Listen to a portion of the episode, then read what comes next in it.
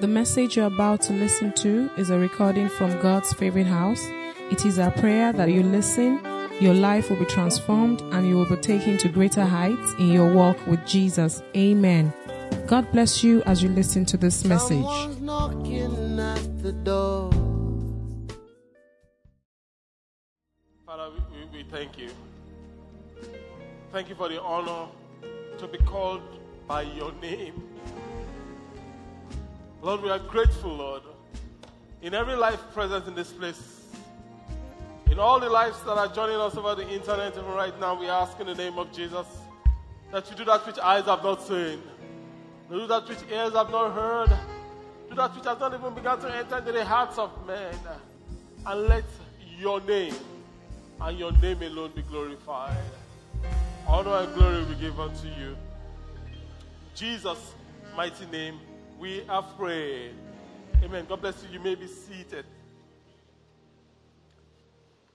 Today we are in part three of full recovery, um, a series that, by God's grace, will lead up to the God Regain service next week Sunday.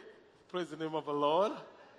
And um, today we um, there's pretty much no subtitle um, for this part three. Part one, the subtitle was "Recover Your Passion," and part, part two, the subtitle was "Recover Your Mind."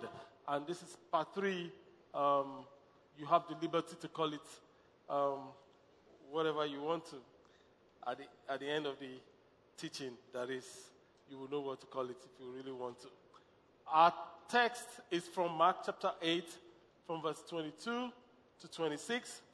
We'll be um, going at a high speed also, like we did at the 8 o'clock service, but maybe not as fast as the 8 o'clock service. Um, but we will be going at a very pretty high speed um, today. Mark chapter 8, um, from verse 22 to 26. Mark 8, 22 to 26.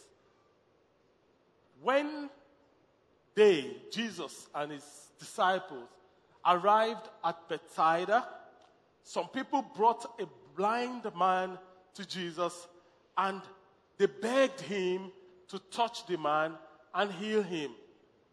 Jesus took the blind man by the hand and led him out of the village. Then, spitting on the man's eyes, he laid his hands on him and asked, Can you see anything now? The man looked around. Yes, he said, I see people, but I can't see them very clearly. They look like trees walking around. Then Jesus placed his hand on the man's eyes again, and his eyes were opened.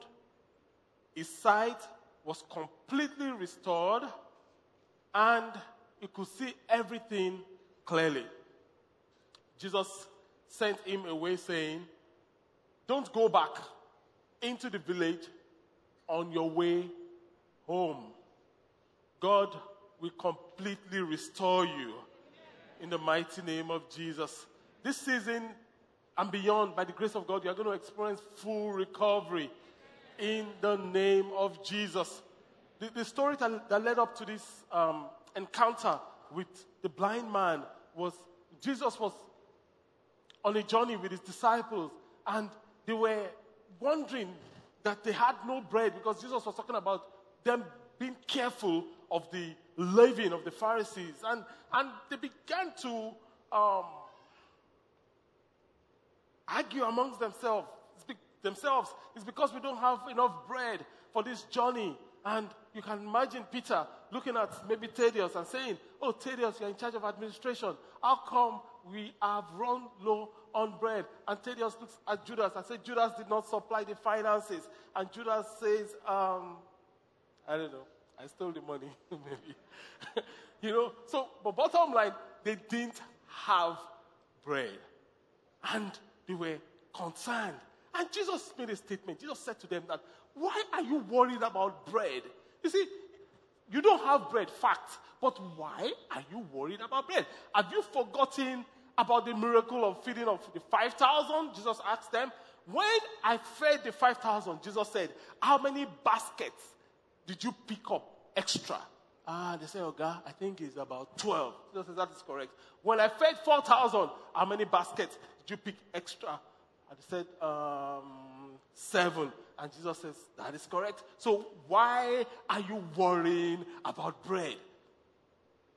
So the fact that you don't have something in your custody does not mean your God cannot supply that thing. So you need bread. Let's use bread, for instance. The fact that you don't have bread in your cupboard or your fridge, wherever you put bread, does not mean your God cannot supply the bread. So Jesus was saying the fact that there's a problem doesn't mean there's a problem. The fact that you are faced with a challenge does not mean it is a challenge. The question is are you in consonance with Jesus? So many things we fret about, you know, honestly, we shouldn't fret about them. Many things that keeps us up awake, we really shouldn't stay awake worrying. God wants us to take it to Him and trust Him, and God will not fail you. Say amen. amen. He will not. When we look at this story of Jesus with a blind man, it is the only story in the Gospels that Jesus did his miracles in stages. He always did his miracles instantly. This is the only time, I don't know of any other in the Bible, that Jesus did it in stages. The first part, the guy see well. He went back again before he could, he could see. And there's a lesson for us because it means that God is interested in your full recovery. God is interested in my full recovery. It is not enough to see partially. You have to see completely in the name of Jesus. It is not enough to be healthy partially. You have to be totally healthy in the name of Jesus. It is not enough to be financially managing. You have to be financially in the mighty name of Jesus. So we enter this story. When we enter this story, in verse 22, we see that when they arrived at Bethsaida, some people brought a blind man to Jesus and they begged him to touch him and heal him. Some people brought a blind man to Jesus. If they didn't bring that blind man to Jesus, the blind man would never have experienced full recovery. We should never underestimate the power of invitation. Many of us are in faith, in the faith today because somebody invited us. I mean, I, the day I gave my life to Jesus, somebody invited me for that fellowship in Unilag to come. Somebody, I, don't, I don't remember the person right now, but somebody invited me to come. If you think about your life, somebody invited you to God. The day you got healed, somebody invited you. Many of us, first time in church, this church, somebody invited us. We should not underestimate the power of an invitation. An invitation can change a life for eternity. It is so powerful. It's so powerful. And this season affords us a beautiful opportunity to invite people to church. Next week, Sunday, is GWDIA, perfect opportunity to invite people to church. Why will I encourage you to invite people to church? There are ways not to invite people to church. While everything starts with an invitation, the job you have today, somebody invited you. The person you are married to today, if you are married, you invited your wife out on a date first, right? Did they still do that? it all starts with an invitation. It all starts with an invitation. But there's a bad way of inviting people. There's a wrong way of inviting people. I was sharing in the 8 o'clock service, you know, um, you, you like a girl, you like the girl. You've gone to pray about it, it's a good thing to do. You're a Christian. Talk to her. Try and uh, be charming, be nice. you know, as a pastor, folks come to me not all the time, but I've had a few experiences of people come to me and they say, Pastor, that girl. I said, which girl? That one over there. Oh, that one says, God told me she's my wife. Ah, see? I'm like, praise God. I said, go and talk to her. He said, no, that's why I've come here. I said, I should help you toast the girl. no, no, no, no, no, that's not my job. I know my job very well. That's my job. In fact, there was one, there was, there was one instance that the, the, the girl obviously wasn't interested at the time, and, and the guy came and said, She is disobeying the Holy Ghost. I'm like, Excuse me? She says, You have to tell her.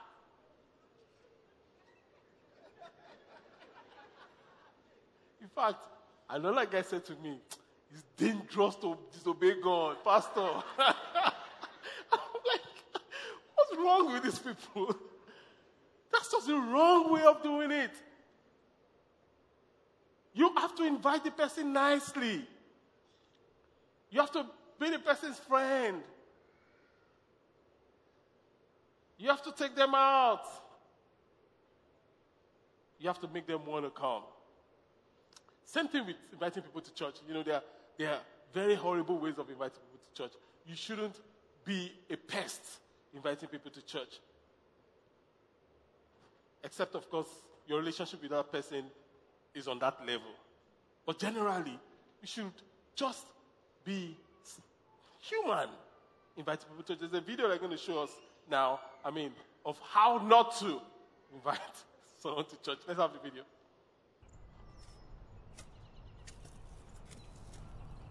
Hey, what are you doing? Oh, burying your cat, Mr. Bootsy. I loved Mr. Bootsy. I guess you love Mr. Bootsy too, huh? Because he's your cat? Well, was your cat? Hey, I got an idea. Why don't you come to church with me? Because all cats go to heaven, and if you go to church with me, you can find out what happened to Mr. Bootsy. I don't think that's the way it works. Yeah, I think it is. No, that's accurate. I don't think it is. That's what happens. I don't think it does. All cats go to heaven. It's not the way it works. Are you calling me a liar?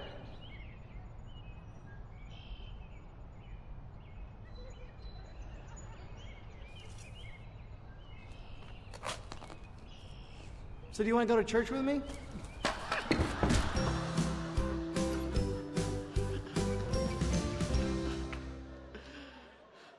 That guy needs to be punched in the face. so, so the question is, is who are those that are close to you but far from God? God wants you to invite them to church. In fact, if you look at the story of this man, the people didn't just invite him to church. If you read it, it says some people brought him. They, they brought him, they carried him. There was a case of the paralytic. His friends actually carried him, tore up Jesus' roof, and let him down. Sometimes we have to do that for people. We have to. So, who do you need to bring to Jesus? Who do you need to bring the, to Jesus?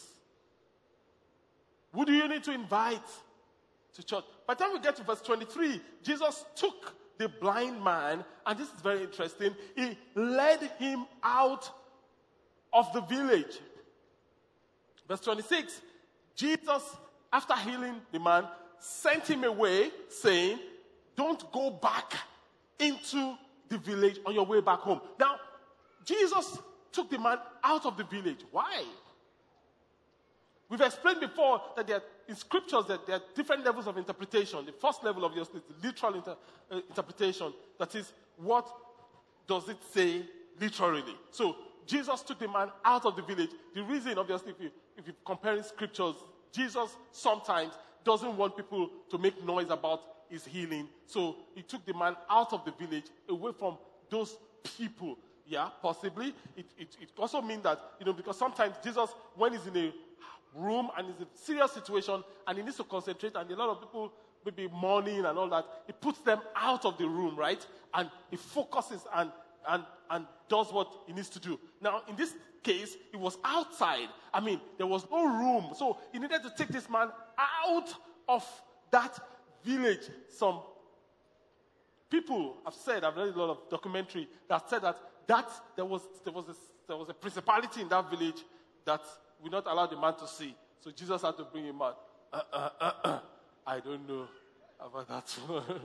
because the man doesn't live in the village, obviously. So, he, he, you know, so it couldn't have been the principality that made him blind. But that's not where we are going. The question is this What was the man's journey? What was the man's journey? When Jesus took him out of the familiar, he was blind. For blind people, they need to be familiar with the environment to survive. So Jesus took him out of the place he knew to the unknown to heal him. That means for both, for all of us, for you and I, Jesus sometimes needs to ruffle our feathers by taking us out into the unknown to heal us. And for us, for some people, the village mean many things. Your village may be your group of friends. Those guys or those girls are not going anywhere, and you know it.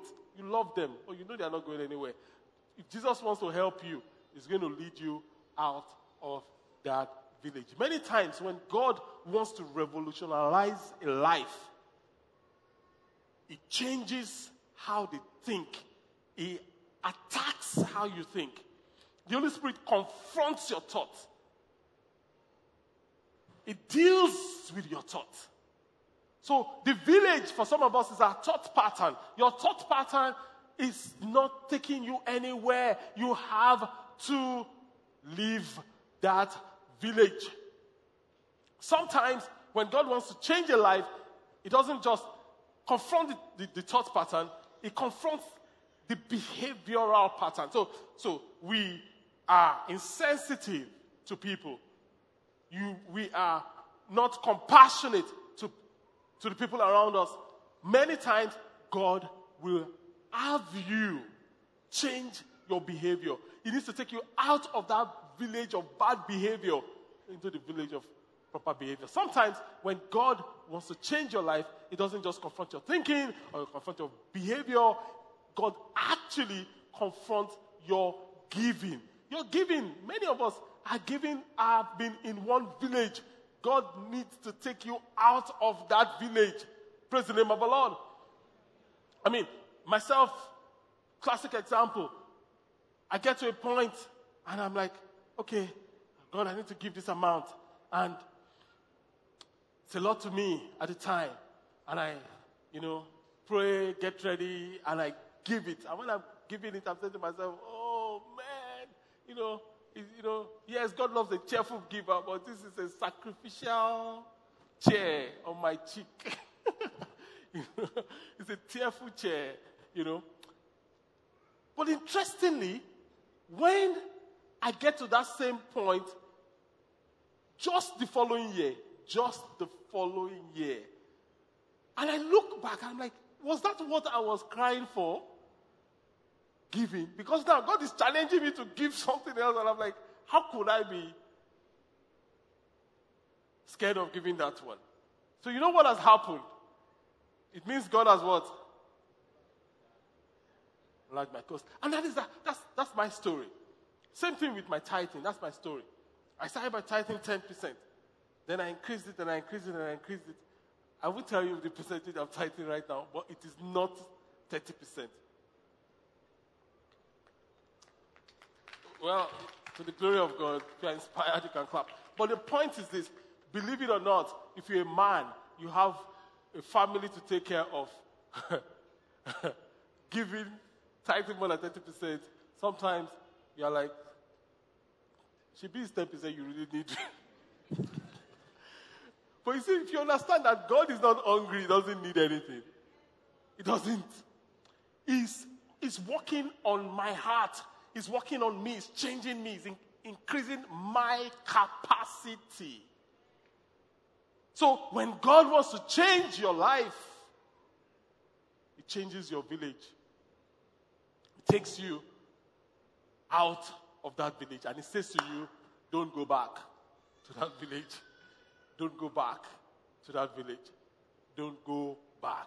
Sometimes you need to step out of your known world in order for you to see the real world. There's so much, so much that God wants to take you into.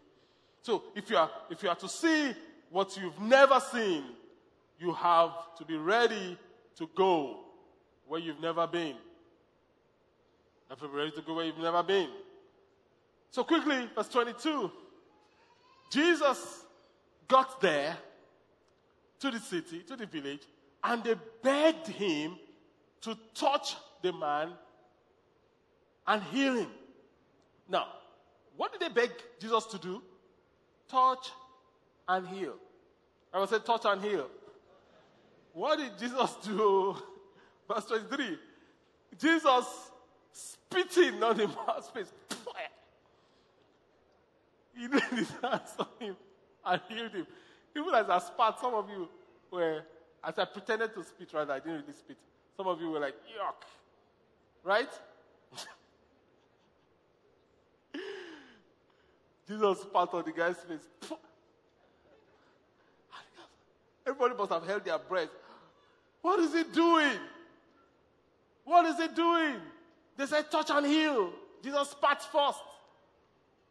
You see, when you come to God, you know what you want God to do. My advice to you is don't worry about how God will do it. Don't worry about how God will do it. These people, they came to God, they came to Jesus, they, they told him what to do, and they are showing him how to do it. Just touch and heal. Jesus says, You want me to touch and heal? It. spit on it. And spit on it. I spit on the guy. So come to God with what and allow God to determine the how. Allow God to determine the how. If you've worked with God at all, every time you figure out the how for God, God always messes it up. Have you noticed? Most times. Well, it happens to me. I got to a place I don't even worry about how anymore. No, no, no, no, no. God will make it happen. I don't know how, but He'll make it happen. Stop worrying about how. So, because His ways are not our ways, His thoughts are not our thoughts. The way God thinks is not the way you think. Many of us, when you think of saliva, of spittle, you think yuck, right? Every time you saw me, you're like, is it doing that on the movie? Somebody, a lady just shook her head. Oh, Pastor, can you please stop this, stop this, stop this? I'm about to puke. You know, every time we think of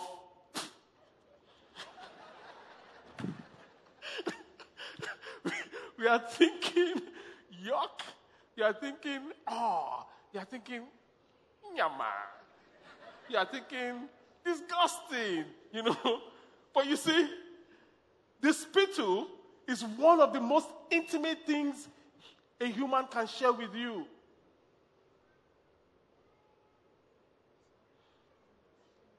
Think about it.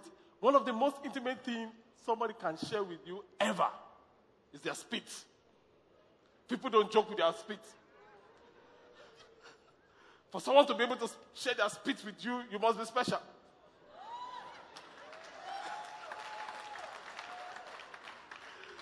Now, the question is this Have you started exchanging spits? or let me ask you this Do you exchange your spits with just anybody?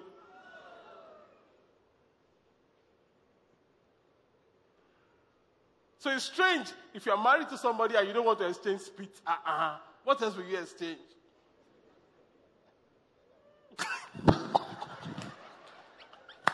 Saw a couple. The woman looked at the husband and said, Don't even try it. We're in church, we're in church. because the man wanted to start exchanging spits. We exchange our spits is our, one of our most intimate possessions.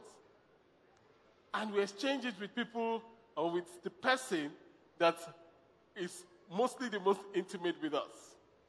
Praise the name of Lord. So God doesn't see spit the way we see spit. So Jesus was going to show his affection for the guy. Spat on his face. Now, beyond that, beyond that, this is where I'm going, beyond that, beyond the affection, beyond the lubrication that spit does. Did you know that when they want to get a DNA of a person, of a child, they put a swab in the guy's saliva at the edge and they take some saliva. Why? Because inside the saliva is the DNA of the person. So Jesus applying his spit is saying, This is my composition. This is what I'm made up of, and I am giving you. giving you. Take it. Take it. So I say to Jesus, Spit upon me. Bread of God. I, I want to bath in Jesus' spit. Really, and I, and I, I kid you not, really. Why? Because his spit carries his DNA and he's applying it for healing because his DNA is the DNA of God. Literally, as it were, if God had a DNA. And he says, How can I access this? Take it. That's number one. Number two, the spit also contains white blood cells. With white blood cells, they tell us, controls the immune, immune system of the person, the defense system, the defense mechanism against diseases, white blood cells. So Jesus applying his spit on the guy's eyes is abstain. Your defense system is weak concerning your vision. I am giving you my defense system to take care of your vision. So when Jesus spat, we said, yuck. Heaven said, wow. When Jesus spat, we said, how can it be that gross? Heaven said, how can it be that intimate? When Jesus spat, we felt, is it disdaining this man? Is it disrespecting the man? But heaven says, is honoring the man, sharing his DNA and his defense system. So God doesn't see like we see. And Jesus could have done many things, but he chose to go that route because he's God. In verse 22, he says, They begged him to touch the man and heal him. He took the blind man by the hand. Now, amazingly, the first touch is not for the man's physical healing. The first touch Jesus gave the man was for his emotional and psychological healing. This man was blind. They brought him there. Jesus could have said, Bring him out. True or false? He could have. He could have. Jesus could have said, Go out, I will meet you there. He could have. Jesus has said to a blind man, Go and wash in the pool. The man that could not see, Jesus says, Go and wash in the pool. So Jesus could have said that. So, but what did he do? Jesus held his hands and led him out. Why did Jesus have to hold his hands? Jesus held his hands to show the man, I am with you. I am with you. It's, it's, it's, it's the man has been emotionally battered. Jesus has associated and related with the man and held the man. Didn't drag the man out, he led him out. Imagine Jesus holding your hand. I mean, what comfort would that bring to you? Jesus holding my hand, and we are walking together. Let the whole world abuse you. Would you care? You wouldn't. Jesus holding your hand. But guess what? Jesus wants to hold your hands today. In fact, I dare say he's holding your hands. But you have to follow him. You have to follow him. You have to follow him. And so it leads us to the next thing. Because the man literally followed Jesus blindly. Literally followed Jesus blindly. He couldn't see and he didn't know where he was taking him. Many times, many times, there comes a time where every believer has to literally follow Jesus blindly. There'll come a time in your life that you just have to follow Jesus blindly. You cannot tell where he's going. It doesn't feel right. It's taking you out of your zone. You are getting out of your comfort zone. You- everything you're familiar with is about to go bust. I can tell you stories and stories of my life where I followed Jesus blindly. I had no clue. I didn't know where he was going to go. I didn't know where he was going to lead me. I just knew this was Jesus. He's leading me, and I'm following him. I, in fact, sometimes you look crazy to the world. The people that are closest to you will call you. I've had people closest to me call me and say, Are you all right? And I said, I am following Jesus. You know, today, I mean, after the fact, many people will come and say, Oh, wow, how did you know? You must have had this great vision of the end. Many times I didn't know. I was just following who? Jesus. Verse 24 the man looked around. Now, Jesus had said, I know I'm going very fast, it's okay. But Jesus had said, um, Can you see? What can you see? After spitting and ru- rubbing his, laying his hand on his eyes, Jesus asked him, What can you see now? Then the man looked around. Can you see anything now? The man looked around and said, Yes. He said, I see people, but I can't see them very clearly. They look like trees walking around. This was a man that Jesus laid his hands on. Did not only lay his hands on, Jesus spat on his face, gave him his spittle. Jesus rubbed his face and prayed for him literally, commanded the eyes to open literally. And this man said, I can't see them very well. You see, I've listened to people give certain testimonies, and sometimes we are trying to help God in our testimonies. God has started a work in you. You cannot see well yet, but because it's God that is working in you, you think you are obligated to make Jesus look good and say to the world, I can see clearly. When you really cannot see well, be honest. Just say it as it is. Just say it as it is. Jesus is not intimidated. He's not insecure. He loves you. He just wants to know, can you see well? Yet. We give big testimonies. Oh, God said this and God did this. In fact, when you finish giving your testimonies, the rest of us, we think, "Am- are we even saved at all? Is this the same God we are serving? Why? Because you have embellished it, you have put this, you have put that, you have put. Just because you want your God to look big. But you see, God is not interested in that. God wants you to be truthful. God wants you to say it as it is. So that your recovery can be full. Praise the name of the Lord.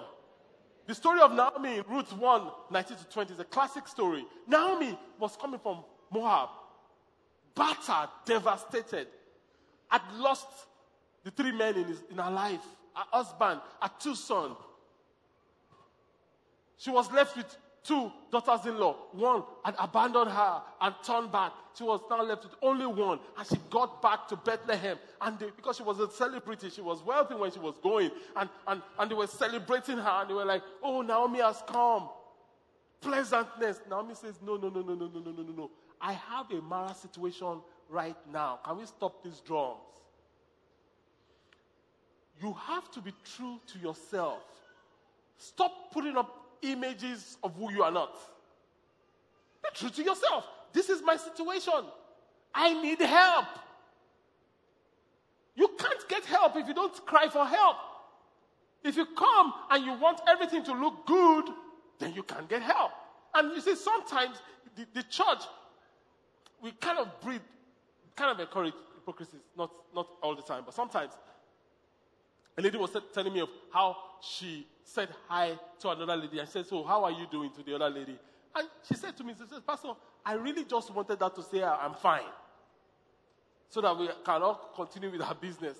I said, So, how are you doing? And the lady was like, Oh, I'm going through so much. And she said, I didn't have a time. That's what she was telling me. I didn't have a time. I didn't want to start praying or start. Since the, then God started dealing with her that, oh, you don't have a time, Abby. You know, and she will now repented and she now slowed down and, you know, minister to the other lady and, you know. But many times we just say, how are you? And the answer is what? Fine. Even though things are not. In God's favorite house, don't ask, how are you, if you don't want to hear stories of what people are going through. If you ask someone, how are you, be, expect the person to tell you the truth. If they're fine, yes, they will say, I'm fine. If, if they're not fine, they need you to pray with them. Say, oh, I need you to pray with me, my child. I'm really worried about this child. Oh, I need I, my job. I need, I need us to agree. Or my business. So, say, but, but, but just say fine so that we can go. Praise the name of the Lord. Be true to yourself. To have full recovery, you have to see the situation for what it is. There is no shame in it. There's no shame in saying, This is where I am. There's no shame in it. I need God. There's no shame in it. I need God. I need help. There's no shame in asking God for help. There's no shame in asking for God for help. If you can't ask God for help, who will you ask for help? There's no shame in asking. People come to God in prayer and they come with drama. I mean, the strangest thing on earth. You come to God. God sees you. God knows you. He knows your pain. And you come and you say, Oh, thou gracious and almighty. Uh, I don't even know how to say it. All those big, big grammar. And God is saying, Okay, after the grammar, then what? Thou that live among the cherubims. Okay, okay. Then what? then what? Be real. Praise the name of the Lord. Be real. I need God. There are many of you are sitting down here. You need God. Be real. I need God. Don't be ashamed of your story. Don't be ashamed of the paths that you have been through. Don't be ashamed of your story. Don't be ashamed. Why? Because by the grace of God, your story will end in His glory. All the time. All the time. End in His glory. Because all things work together for good for those that love God and are. They don't work for your glory, for His glory. So I'm not ashamed of my story. I'm not ashamed of my story. You people are done from Ikeja. Eh. you know, there's- there's- part of the choir goes to the Ikeja church. You know, so when they come back, they must interrupt the service and let us know that they are back. So let's welcome them. Let's welcome them. Welcome, welcome, back. I don't know how else to, to read it. You know, don't be ashamed.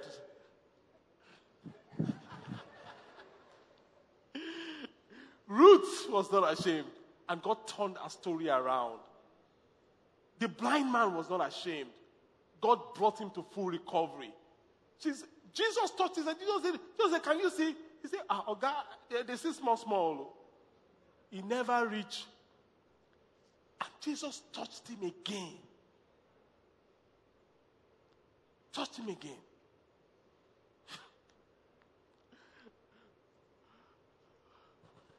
You have to encourage truthfulness. You know, I remember a friend of mine who was um, he works heavily in the in the prophetic, legit guy, legit, heavily in the prophetic, and um,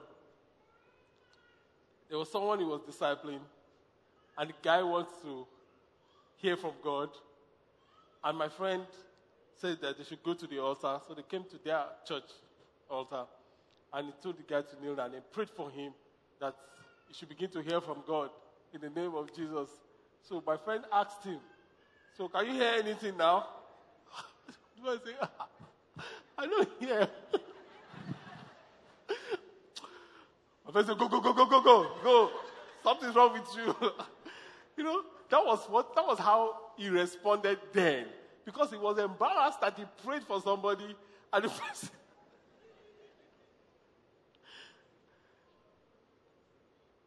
If that boy knew that was how he was going to be treated, he would forge something. We should stop these things. I mean, it's not in line with God.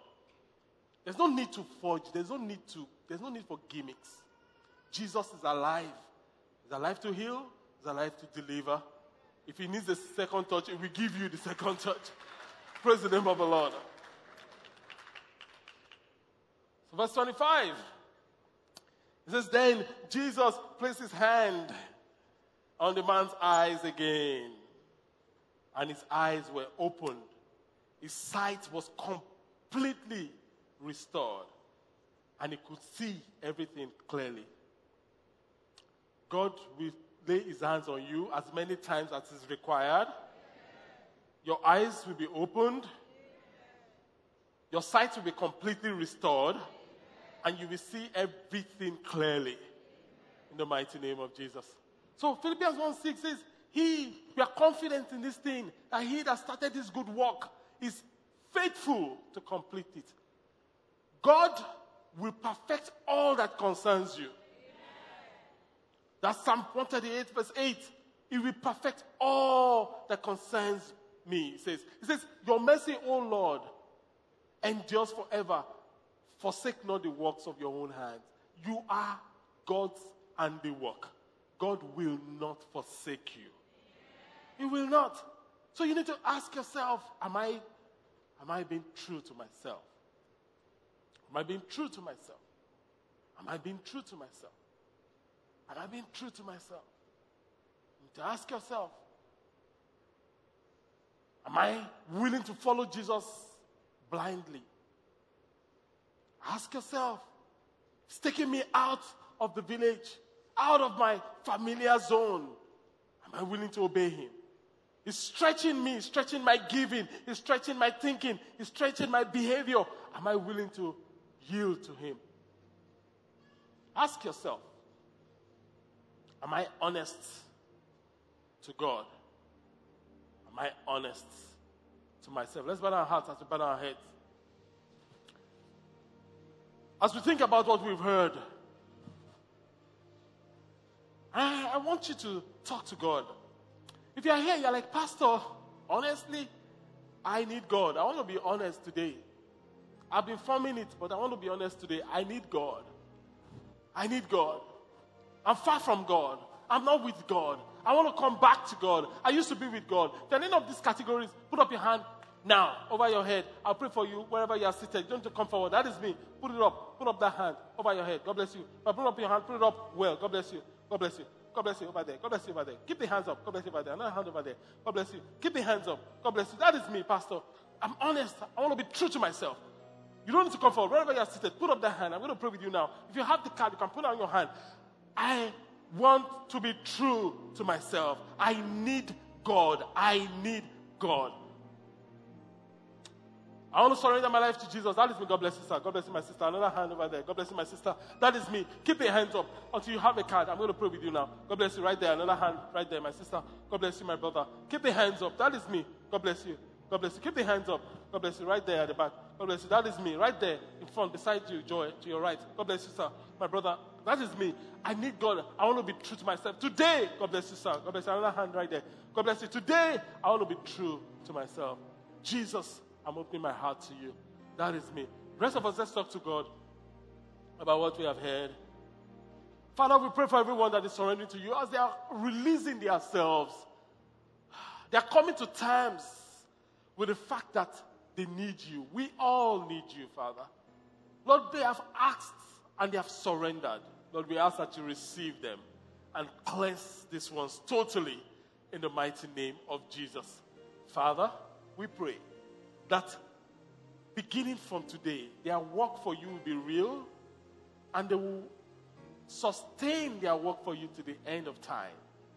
Every one of us that we've heard this word, let us experience full recovery and let your name be glorified. Honor and glory be given to you. Honor and glory be given to you, Father. In Jesus' mighty name, we are prayed.